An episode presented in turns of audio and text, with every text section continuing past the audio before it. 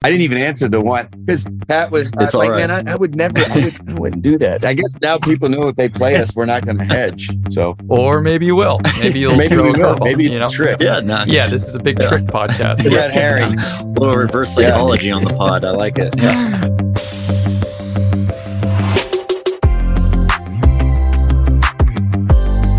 Hi, I'm Dan Krikorian. And I'm Patrick Carney.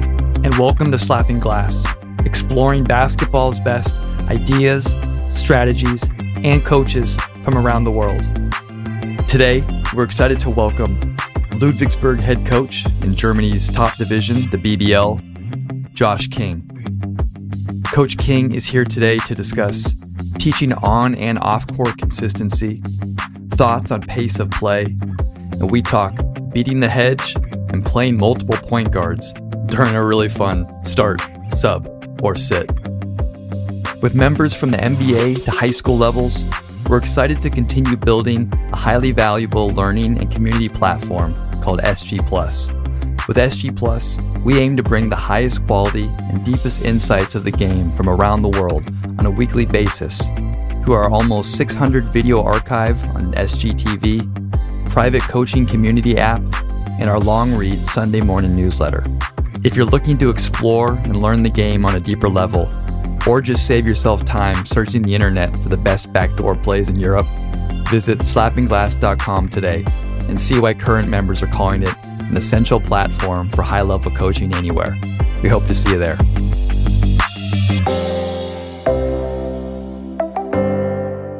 And now, please enjoy our conversation with Coach Josh King.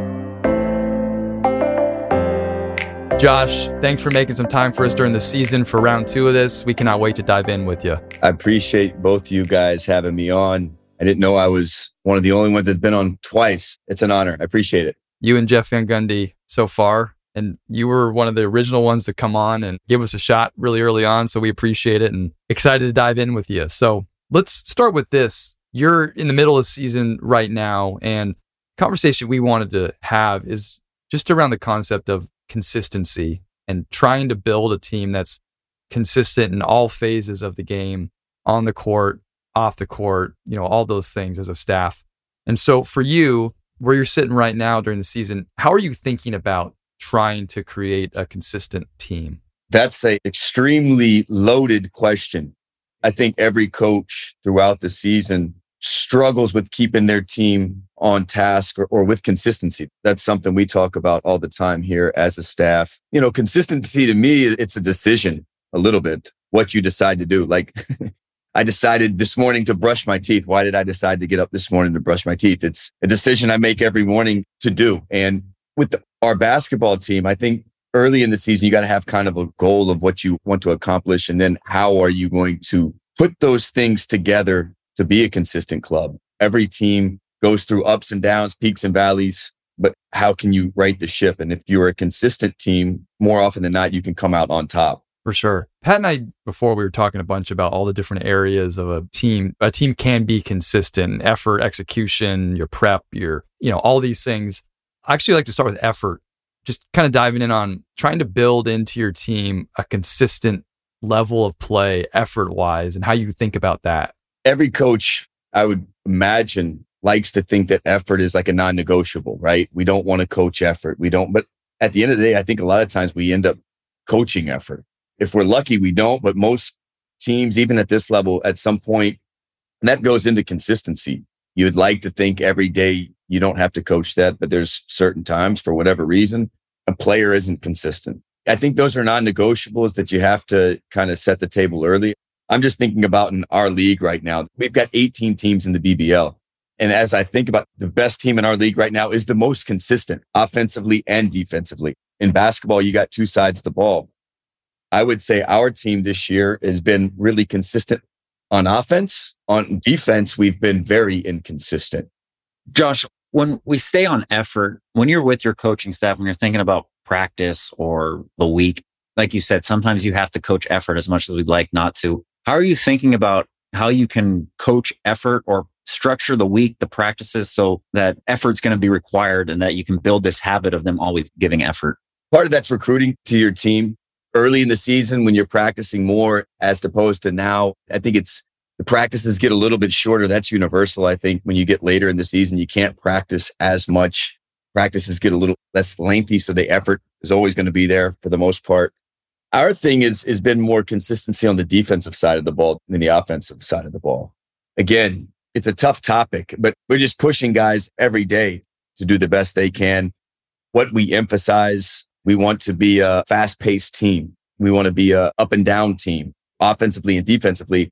And I think every day in practice, we try to practice that way so we can get that type of consistency. I think we're leading the league in scoring right now, or we're tied for the league. But if we want to play that way in a game, we have to practice that way. And in order to do that, we have to be consistently playing at a high pace every day.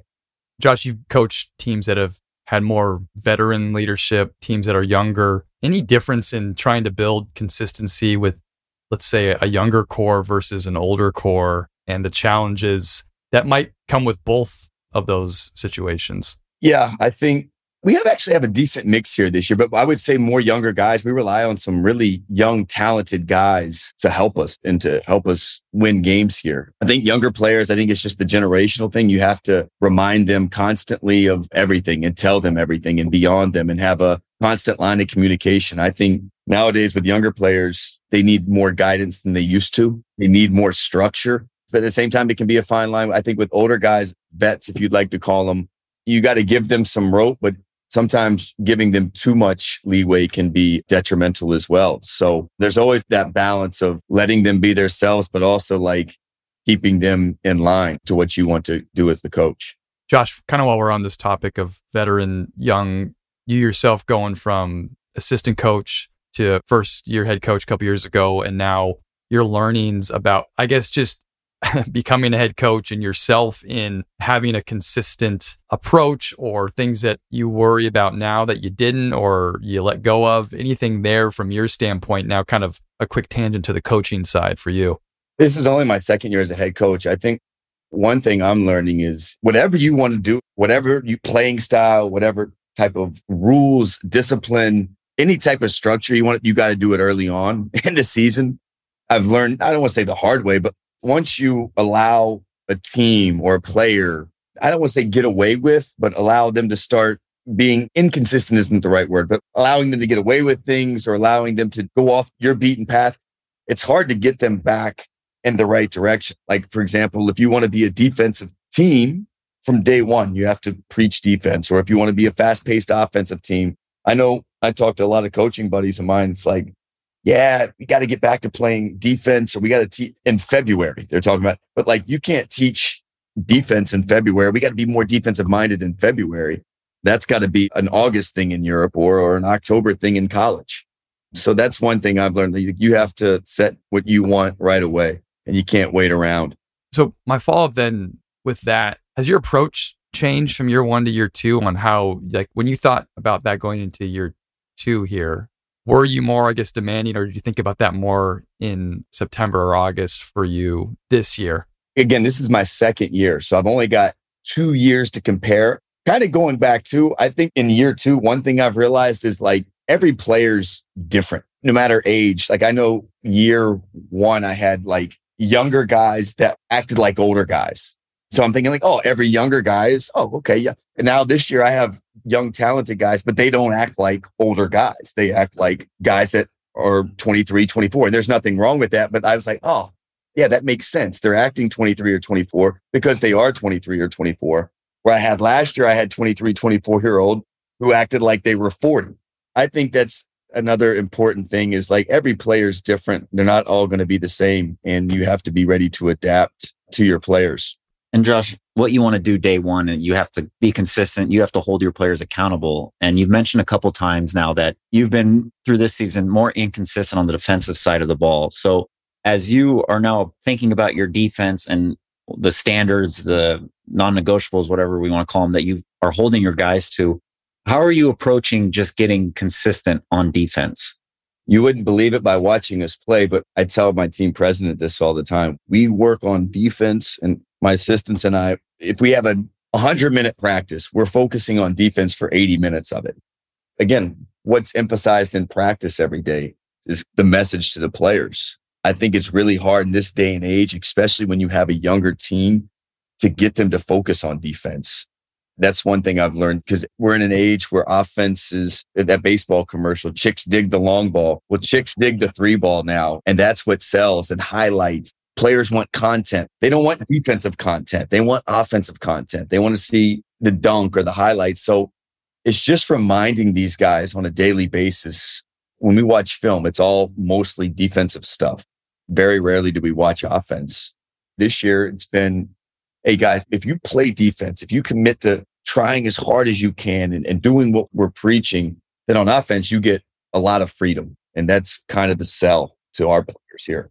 You've mentioned a couple of times about the inconsistency defensively, trying to work. Now you've talked about, you know, working on it 80% of the time in practice. How are you and your staff thinking about doubling down on what you're already doing versus, you know, if it's not working, tweaking a scheme, changing something up, the balance of just playing harder, playing better in what you do versus giving a curveball here and there to maybe potentially help? The offenses in this league are so good, you have to keep teams off balance a little bit. Like, you know, we've been traditionally here, we've had like really like one type of ball screen coverage defense. We've mixed ours up a little bit. Now we're having two or three different ball screen coverages. Everyone's going to switching. But I tell you what, and I'm not trying to be funny here, but one thing that's worked a little bit this year, and I've noticed, is putting guys on the bench. Like if they don't do what they've been asked to do, or they can't follow a simple assignment, bring the next guy in. And it's amazing. Like I still think that's the best teacher. To sit a guy on the bench. You don't even really got to, hey, give him a mistake or two. But after that, hey, sit there. Let's see if the next guy can do it. And usually the guy who messes up, when he gets back in the game, he realizes what he did wrong and he fixes it. And very early on, you said consistency is basically, it comes down to a lot of decisions. How maybe the approach of when you're trying to help your guys with decisions, and maybe this is more on now kind of player development or outside of team practices, are you just helping your guys with decisions, making the right decision on the court, of course, not about brushing their teeth. Hopefully they're doing that every day without you. Yeah. But yeah, just the decision side of being consistent. When you talk about consistency, I think for guys, if they believe in what you're doing, if you have a plan for them, you want team guys, but each guy wants to individually succeed. And I think if you can convince your players to first buy into the team, but then if they can see with some of the consistency, they can start seeing some results and some wins, or they have some individual success, I think it's easier for them to keep buying in and keep making the decision, which is consistency, to do the right thing day in and day out. So that's the key. Can they buy in? Can you get your players to believe in what you're doing? You can make a lot of comparisons here, but it's people trying to lose weight. 2 weeks, they don't see any result. They quit with the consistency. But if you just keep at it and you believe, like eventually you're going to see change. And that's kind of what we preach here. It's just, hey, stick with it, stay with it, keep going. I know it sounds simple, but those are like the things we tell our guys. You lose a game, that's okay. Like, let's keep going. Let's figure out what we did wrong here. But we've had enough success, and I think they've seen that if we stick to our principles, you know, we have the basic principles here. It's never going to be perfect, but if we stick to those, we're going to have success. Josh, speaking of buy-in, and, you know, we've mentioned too, placing demands. You said too, you've kind of using the bench as an accountability measure. As a younger coach, when you're obviously maybe a little bit more closer to age as your players, what are your thoughts, or what are you concerned about when you know you're going to be critical, you're going to be demanding, you got to get the buy-in, but maybe there's going to be more pushback because these guys maybe view you as also a peer, you know, in terms of age, you know, where maybe you don't have, just being an older coach, you kind of have that built-in respect, maybe, I don't know if that's the right word, but, you know, where maybe they'll be more inclined to accept from an older coach versus when it's maybe a younger coach, maybe they're going to try to test the waters a little bit more. That's an interesting question. I mean, of course, I think players are all the same. It doesn't matter if you're an older coach or a younger coach. Some players, if you give them an inch, they're going to take a mile. I think there's got to be some type of communication. I think there's got to be some type of level of respect. Over here, it's a little bit different because I'm an American coach and I coach a lot of American guys, and there's not a lot of us over here coaching. So I think sometimes it's a little bit different because I do understand where the guys are coming from a little bit more than other coaches do. So that can help them and it can hurt them because I don't think they can get over is easy on me because you know what I'm saying from a cultural standpoint, but there's going to have certain players that are going to try to test a coach. But I think there's just that communication and like level of respect. And if it goes too far, you got to have a conversation, but I don't worry about that too much. Flip into the offensive side. I know we've kind of talked about defensive effort and consistency there, but when a player is struggling, maybe offensively, and I'm thinking here like shooting wise, where a good player, a good shooter, but the ball's not going in for whatever reason. And it's less about an effort thing. It's just more, it's not going in. How have you thought about playing through that, helping that player, you know, coaching that player through rough waters that way? That's obviously, you know, a confidence issue with the player. The player needs trust from the coach. It's the coach's job to give that player confidence and trust. I've always said this. I know, like, if a player's going through like a shooting slump, we'll say, hey, get in the gym and get shots up. But I know this, until the player makes one in a game, they're not really going to get their... They can shoot as many as they want to in an empty gym and get their reps, but they got to make one when the lights are on. And I think it's just emphasizing to the player, you got confidence in them. They can do it. You know, at this level, and I hate to say this, I talk about this all the time with my college buddies. For the most part, we don't really talk so much about making and missing shots. Like if you get an open look, you got to hit it if that's your role, especially like if you're a shooter. We have a kid on the team now. Every time he shoots it, I think it's going in. If he doesn't shoot it, that's when he's coming out. If there's a certain player that's going through a slump, I think talking to him, but again, at the end of the day, the player's got to be able to get through it. They've got to be mentally tough enough to find a way to get through it and perform in the game. Until they do it in the game, I have found they're not going to get out of their slump. They can have a good practice. They can make 10 threes in a row every day before they leave. But until they make one with the lights on, they're going to still struggle.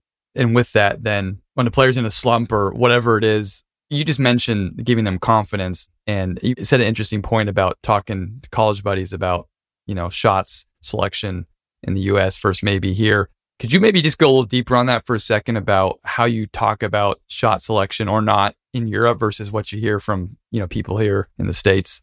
We play a little bit different style than even like traditionally in Europe. I think we are one of the fastest paced teams in Europe here. So like, we don't want to take bad shots, but we also want to take, it's kind of like the old, like D'Antoni, like if there's 5 seconds off the shot clock and we have a spot up three in transition, I want guys to take this shot, because to pass that shot up, to dribble the ball around, to get into some type of flow, then take a bad shot at the end of the shot clock. I would rather a guy take a good shot no matter where the shot clock is. I mean, we have defined roles here on our team. I think like most players do. If you're a shooter, I want you to shoot it. Most of the guys on our team, we allow them to shoot threes. We want guys that can step out and stretch the defense. Again, we want guys to be confident, and we don't talk too much about what's a good shot and what's a bad shot, to be honest. If you're open, shoot it. That's what we say a lot of times. Josh, just quickly, because you have mentioned it a lot in this conversation, you want to play with pace. I guess what's the most important thing to you for your offense when you talk about pace and kind of how you want your team to hit that pace? Well, the most important thing, first off, is taking care of the ball. You know, I worked for a guy, John Patrick. The one thing he always talked about, if you can have less turnovers and take more shots than your opponent, it's a formula to win. Obviously, you got to play some defense in there too. But when we play with pace, we want to take more shots than our opponents. We want to have less turnovers. That's kind of like our formula. But we play a lot out of drag screens. You know, I'm probably giving too much up, but not really. Every pregame speech, we want to pitch the ball ahead, drive and kick first and foremost on offense. And then if we don't get that, we want to get right into like a drag screen action where we get the ball moving from side to side. And most defenses, even here, if you get that ball moving once or twice, you're going to end up getting an open shot. And that's why we want guys that can shoot from the outside, to be honest. Like you're going to always get open looks. And with the drag screen, and maybe this goes back to decisions we were talking about and having younger players, what are you emphasizing or helping your guys to know, like when to play the drag screen, but to get off of it? You know, I think a lot of coaches, you know, the struggle of we play a drag screen, but then that's like the only action because it's just the screener baller are doing a dance, trying to create something versus move off of it. Let's get to another action. Yeah, I think with the young players, we've got some young players here. And that's the challenge. We've gotten better at it. If you don't have an advantage off that initial, get the ball moving. And a lot of times everyone does it over here, especially in our league. But you play first drag screen, you play to the second side, then you get the top ball screen and you give it up to get it back. That's especially with young American guards that are used to just being able to for lack of a better term, just dribble the air out of the ball. It's really a challenge, but that's something we try to work more towards the preseason, just learning to get off the ball, get back on the ball. And is it something, if they go under that first drag screen, are you still saying, let's get off of it, let's continue to flow? Or are you going to now let's flip it, rescreen, and try to attack that under?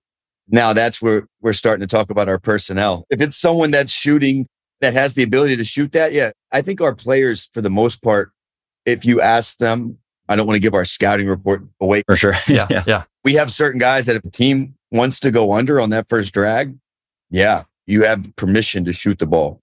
Some guys, if they keep doing it, maybe at some point see if you can hit one, but some guys get off of it to get the ball back.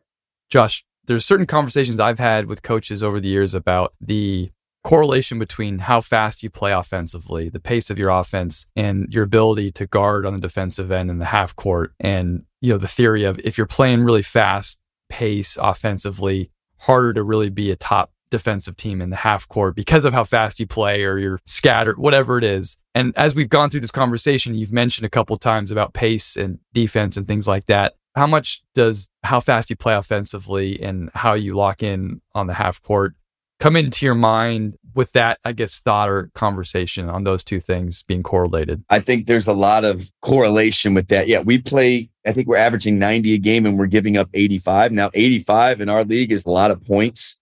We'd like to be giving up 80, but if you're playing fast and we take the most shots, we have the most possessions, you're going to give up more points. I think it's just the way it goes. I mean, obviously, we would like to be the fastest paced team on offense and the best defensive team. I'd like to know if there's a team out there that's like that. I know there's some teams in our league that are really good on both, and that's why they're at the top of the league. I would say our offense is more ahead of our defense, and that's just kind of the way this team went this year. When I say this, I mean it. We work a lot more on our defense, but we've just morphed into a pretty good offensive team so far this year. To answer your question, it's really hard to be one of the best defensive teams if you're the best offensive team. Because if you're the best at both, then you're not going to lose very many basketball games. Right. And you're in good shape, for sure. Yeah. We're excited to partner with one of our favorite new analytics platforms, Hoopsalytics, a high-powered, affordable, an easy-to-use video and analytics system for coaches of all levels at a fraction of the price of some of the other platforms available. Unlike other systems, Hoopsalytics lets you create fully customizable events and sets and analyzes them for you through video-linked stats, interactive shot charts, and other tools. Zero programming is required. For a free trial and to receive a 25% discount on the product, visit hoopsalytics.com/glass. That's hoopsalytics.com/glass. And now back to our conversation. This has been great so far. We'd like to transition now to a segment on the show we call Start, Sub, or Sit. Mm-hmm. We've had you on the show a couple of years ago, and we were doing overrated, underrated. And so now we're excited to switch and play a different game with you here. So if you're ready, Josh, we'll dive in on this first one. I'm ready. I was confused by overrated, underrated. I'm going to try my best here. Yeah, we had some fun with that. Hopefully this one's a little more straightforward for you. So this first start, sub, or sit has to do with trying to become more of a positionless team. And we're going to give you three different options that would be helpful when you're able to maybe slide a player up or down a position to be more positionless or to play smaller or whatever it is the style you want to play. So start, sub, or sit, the start being what you think would be best or most important here for being positionless. So the first option is a four that can slide and guard a post on the opposite team. So kind of a bigger four that can defensively anchor in. The second option is a two guard that can slide and play the point for you, run your offense. And so you can not have to have, I guess, a traditional point in. The third option is a wing that can post, that can slide into the post as like a three, and you can play through that post presence without a traditional 4 or 5 in that spot. I'm going to sit the 4 or 5 option. I'm going to sub the wing option. And I'm going to start the 2-1 option. Okay.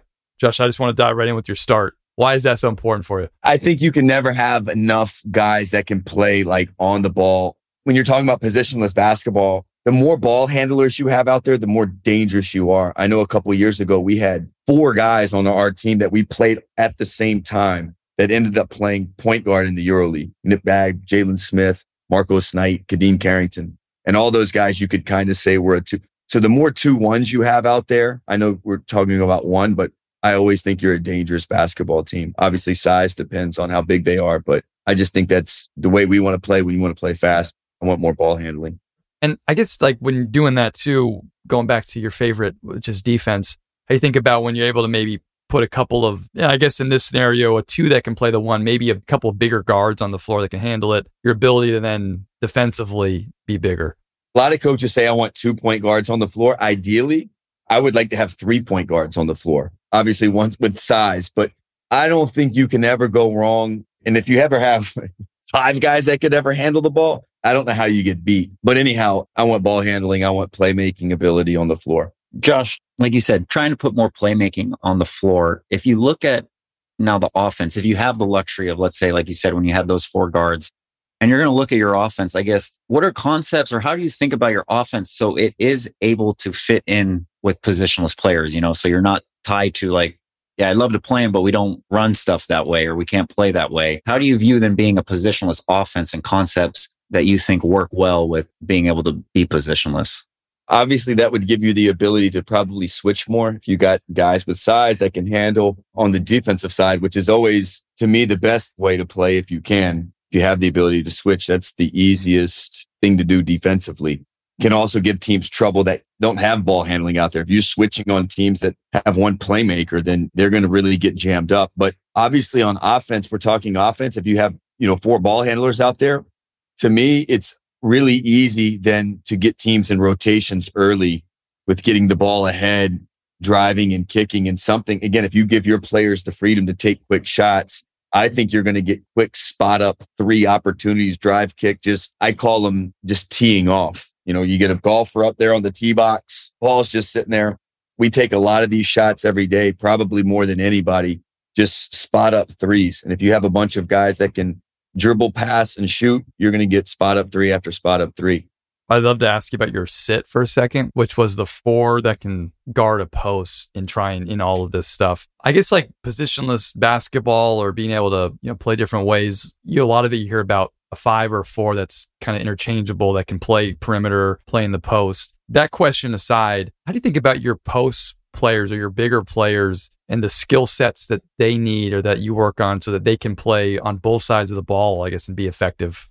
The way we want to play here, we really want our post guys to be able to move their feet. We've got a lot of guys with versatility. That's why, again, this is our style. I'm not saying it's the right style, but like if guys can't really move side to side and be able to switch onto these, again, in our league, there's guards that are really fast. We need our post players to be able to guard some of these guards in switching situations. So that's like a recruiting thing in our system. We want our 5s and 4s to almost be interchangeable. When you ask that question, I'm thinking about our team.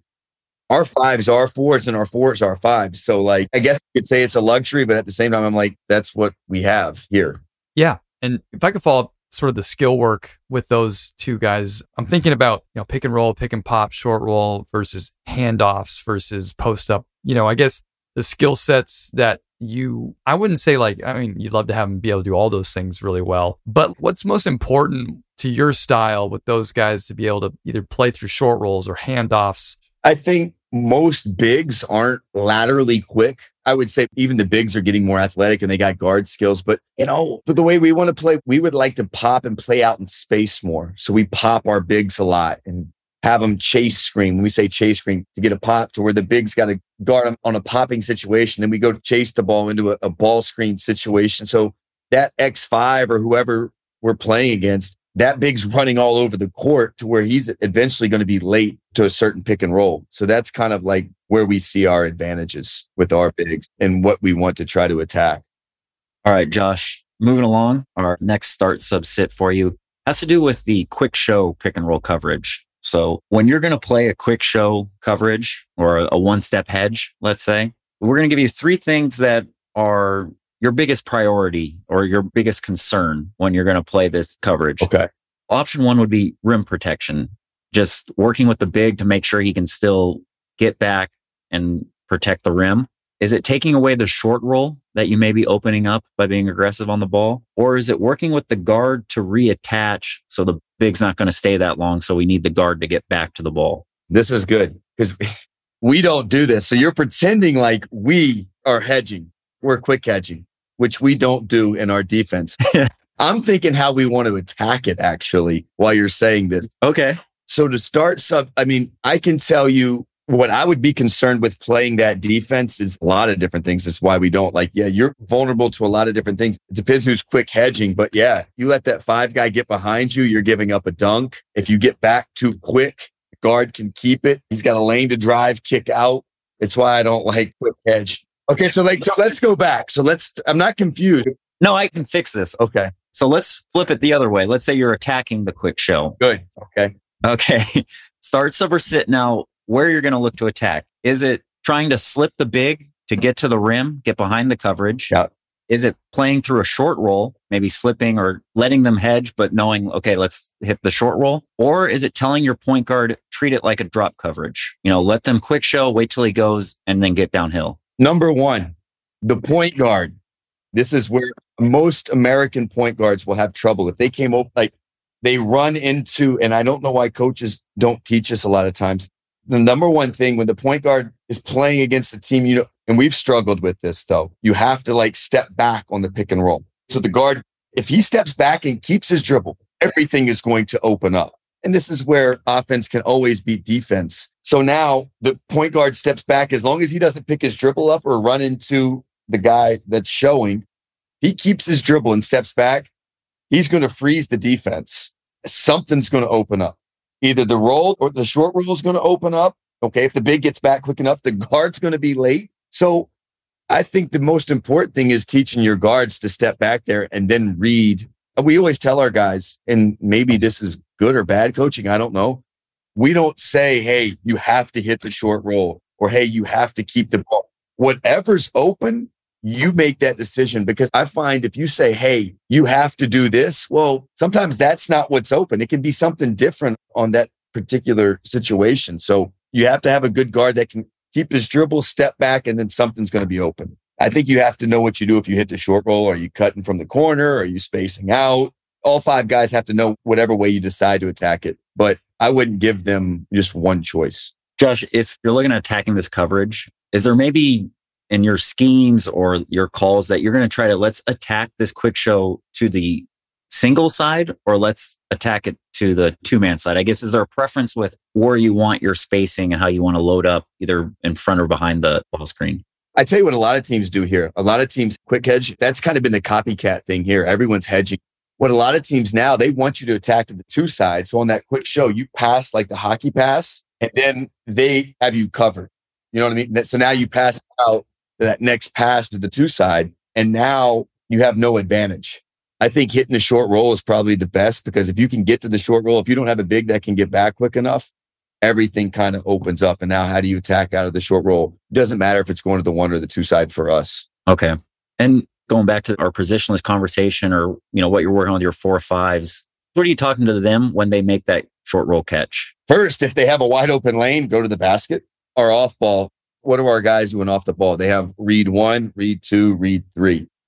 Read 1's a baseline cut for us. Read 2 is, we have the guard who's on the two side, flares out to free throw line extended area. That's kind of what we're looking for in the short roll situation. We're talking about a copycat league. A lot of teams are, one step hedging. And I imagine conversations with your staff about whether you just accept the coverage and try to play through the advantage of just, they're going to hedge and just play through the advantage versus trying to not let them hedge. Maybe set a screen before the screen. So that guy's more drop or he's late or that forces a switch. And I'm sure it's contingent on who you're playing and all that sort of stuff. But I guess the sense of, do you accept the coverage that you're being thrown or you try to do something different so they don't get to the hedge and you can play through something you'd rather play through? Not so much. If teams are going to hedge, they're going to try to hedge anyway. We've gotten better at it, but we've actually struggled a little bit against the hedge this year, not getting rid of the ball, holding onto the ball too long, point guard. I think if teams hedge, though, if you can get rid of the ball and make a quick decision, something's going to open up. Yeah, we don't try to deter too much away from try to outthink the other team's defense so much. They're going to do what they do. We're going to do what we do. We got some other different actions we can combat that with. But if a team hedges, we know going into kind of what our looks are. Well, Josh, you're off the start, sub, or sit hot seat. That was great. I didn't even answer the one. We got into like a long-winded, but that was because Pat was like, right. Man, I would never, I wouldn't do that. I guess now people know if they play us, we're not going to hedge. So, or maybe you will. Maybe you'll maybe throw a curveball. Maybe it's a trick. Yeah, yeah. This is a big trick podcast. Red herring. A little reverse psychology on the pod. I like it. Yeah. Okay. Well, thanks for going through with us. That was a lot of fun.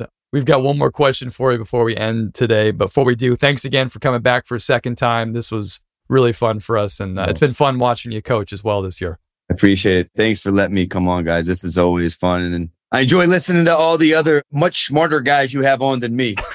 It's good. I look forward to catching it week to week. Thank you. Appreciate that. Thank you, Josh. Josh, our last question for you that we ask all the guests to close here is, what's the best investment that you've made in your career as a coach? It's definitely not Bitcoin. Not using the little bit of money I've made coaching in Bitcoin. That's been terrible. But I think for me, it's been coming over to Europe. This is year 5 for me now. I've met a lot of great coaches. I've seen a lot of great coaches. I worked under a really good coach here for 3 years. John Patrick, and then now I've gotten the opportunity to be my own kind of boss, run my own program. But I think coming over here has made me a much better coach. I've seen great basketball, and I've seen some of the best coaches in the world. And I think it's prepared me a lot more than if I would have just stayed in the States. So getting on the plane and coming over the waters to me has been the best investment for my basketball career.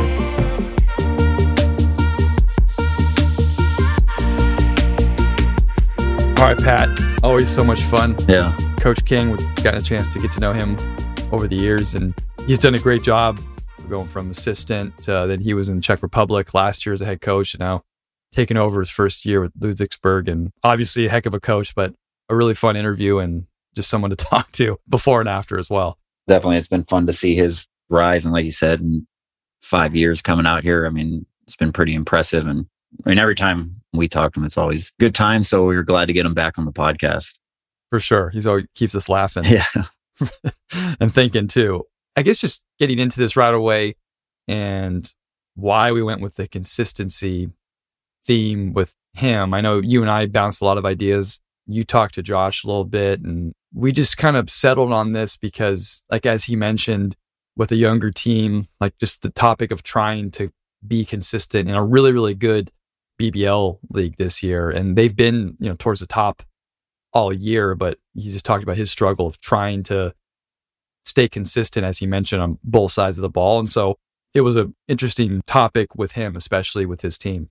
We appreciate him, one, being so open, you know, talking about his team right now. And I mean, that's where we got the idea just in our pre-conversations, you know, he's saying, yeah, we're just consistency being their biggest issue. So it was fun to have him on, hear him share his thoughts. And, you know, I think I really like what he kind of opened with. It's just decisions and just kind of being consistent as the decisions you make and how they're trying to help their guys make the right decisions and how they're thinking about their decisions as well, and what they demand of the guys and what they're trying to do, just in an attempt to be more consistent. And like he said, specifically on the defensive side of the ball, where it's a little bit tougher because it's at times the unglamorous side of the game. Right. The buy-in comes a little bit quicker on the offensive end. And again, all that went into all the, what he's thinking about and how he's trying to work kind of late season right now, just to get his team sharper.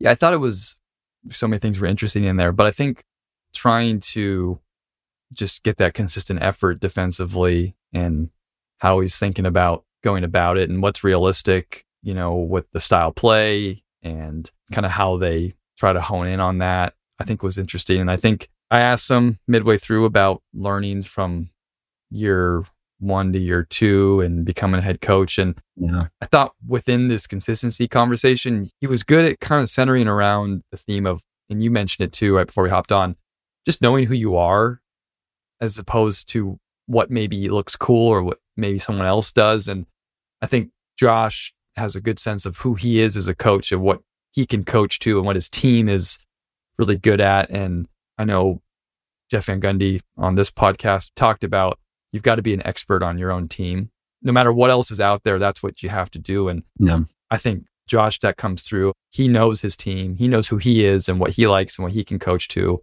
And building the consistency around that, I thought was something that kind of shone through from my end.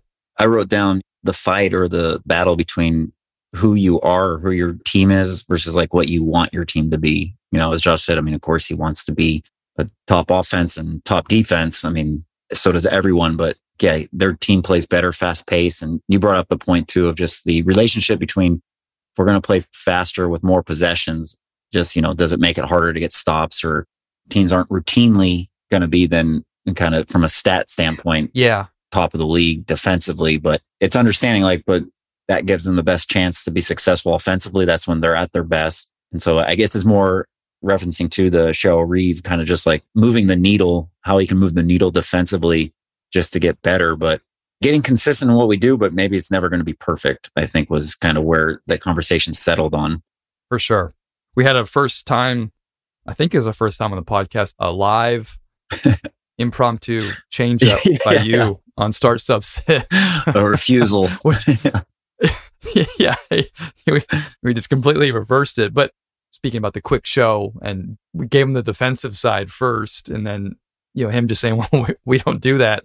So you flipping it to the offense led to a good conversation. Yeah, I agree. I mean, I think the big takeaway I had was, I just like, you know, there's so many different ways we can attack it. We've talked about it, but just the teaching point he gives his guard is, you know, take that one side dribble, that backup dribble. Yeah. And just like allow things to happen. And then you're reading, is it the throw ahead pass? Is it the short roll? Is it you can get downhill? So I just kind of like that. I mean, always looking for teaching points to take away, to talk with your guard. Mm-hmm. You know, like you said, obviously first don't keep your dribble and don't run in to the quick show or the big. But, you know, if you can have this patience, keep your dribble alive, just allow that second to breathe, you know, then your attack will kind of present itself. And you brought up the point, treating it like a drop coverage. Yeah, I believe it was Coach Schiller when we did an Inside the Set with him. That's right. Brought us onto that thought, just treat it like a drop. Right. And Coach Schiller, he was great on the podcast as well. So shout out to him. Yeah. So that starts up. It was great. I think the positionless one was also fun, hearing his thoughts on, you know, fours versus fives and how they're interchangeable. I liked his thoughts a lot on guard play too. And the more guards you can have that can handle it. I mean, I know it makes sense in theory, but to hear him really talk about why and how, and, you know, maybe kind of roster construction allows you to have more guards to play positionless, to handle pressure. All these little things, these nuances of pick and rolls and traps, and we were talking after about a little bit of full court pressure stuff. It becomes a lot easier with multiple guards on the floor, that's for sure. Yeah, I enjoyed it. And I like too when you followed up about just the 4 to 5. And I think it turned into a conversation of how he looks to attack like the lack of lateral quickness and playing out of the pop to get it to a chase ball screen. Yeah, I like that. Just getting into these guys' heads, the reasonings behind what they do, and picking on like, maybe they're getting, like you said, more athletic and rim threats, but he still finds that lateral quickness is still advantageous for the offense, or a weakness to attack, and how they use the pop to punish that. I wrote that down too here to just quickly discuss the pop to chase. I know we've done some stuff on that before, but I think in conversations we've had sort of coaches off season and moving into the summer, how many teams are looking at like maybe not rolling that first time in the on ball, but popping to chase to the next action, and seeing if you can kind of test the defensive five and the other, you know, four perimeter defenders, instead of just getting locked in on an early middle pick and roll or slot pick and roll and playing through that roll and lift, but pop, maybe burn cut if it's to a two side, or just get straight to another empty side, whatever it is you're going to do, and see if you can make that defense guard something out of an initial pop rather than an initial roll. I think is like Northwest Missouri State, Ben McCollum, we talked to him a lot about that pop of that first guy and playing to it. And so it was interesting to hear him talk about that and kind of at that level, see if they can test that defense. Yeah. And it's another way too. I think, I know you did ask the question about when you're thinking of attacking coverages, you know, versus, okay, accepting it or kind of killing the coverage or killing it. Yeah. You know, popping is another way. Like you said, we'll let them hedge. We're going to pop it. Basically the second action is the main action. We're now, can they still hedge? Can they still be aggressive? Going to be tough. And now you've taken them out of their go-to coverage or base coverage. Yeah, for sure. The pop to chase at lower levels is a little easier to teach than the short roll, catch, corner cut, or burn. Like high school, college, you got to really have a good team that can do that. And even though the short roll is so hard to guard, make that little pocket pass to a five that can catch it, make a decision, is really great higher levels. And obviously teams that can do it at the college and high school level is great too. But just kind of popping that guy instead is an easier pass, one for the guard, and then a little bit easier decision, I think, for the big to then maybe get to another side at the lower levels. And then, you know, obviously it works going up the chain too. Definitely. And I think as we move into maybe some questions I would have liked to ask, or in this case, a follow-up. When I asked, you know, Coach King about when they do play through that short roll, it was partly my fault. The question I was hoping to get, or the conversation was, more on like that, maybe the skill development, because it is a tough catch. Like, kind of like when you enter a high post and against a zone offense, like, you know, and you can talk about the reads and it sounds simple enough, but when you get there and there's just all this action going around you, can be difficult, and it can be difficult to get the pass there in a short roll. So, you know, I wish I had followed up or maybe kind of picked that a little bit more, kind of more of the nuanced details of it. Yeah. It is a tough area to catch and make a decision. I mean, it, like I said, it looks good and it is good, but it definitely requires work. And I was playing with our guys the other day. I short rolled and caught it and turned it over right away, you know, so. That's because no one was cutting.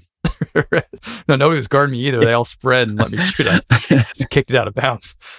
But, well, it was really fun, as all these are. And he had us laughing before and after like he usually does. And so we thank him for that again. I don't know if you could hear the whole time, Pat. I had a couch moving in the background, and also houses in construction. So it was a lot going on over here on my part during it. We're fighting the elements. Yeah, exactly. But, well, we appreciate everyone listening. Pat, if there's nothing else, we'll wrap this thing up. Sounds good. All right. See you next week.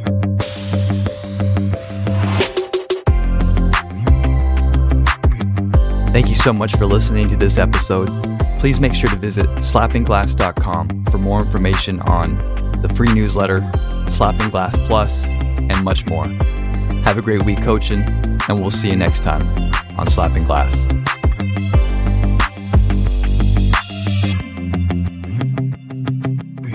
Oh, do we have a name yet for this thing? I have like slapping backboard.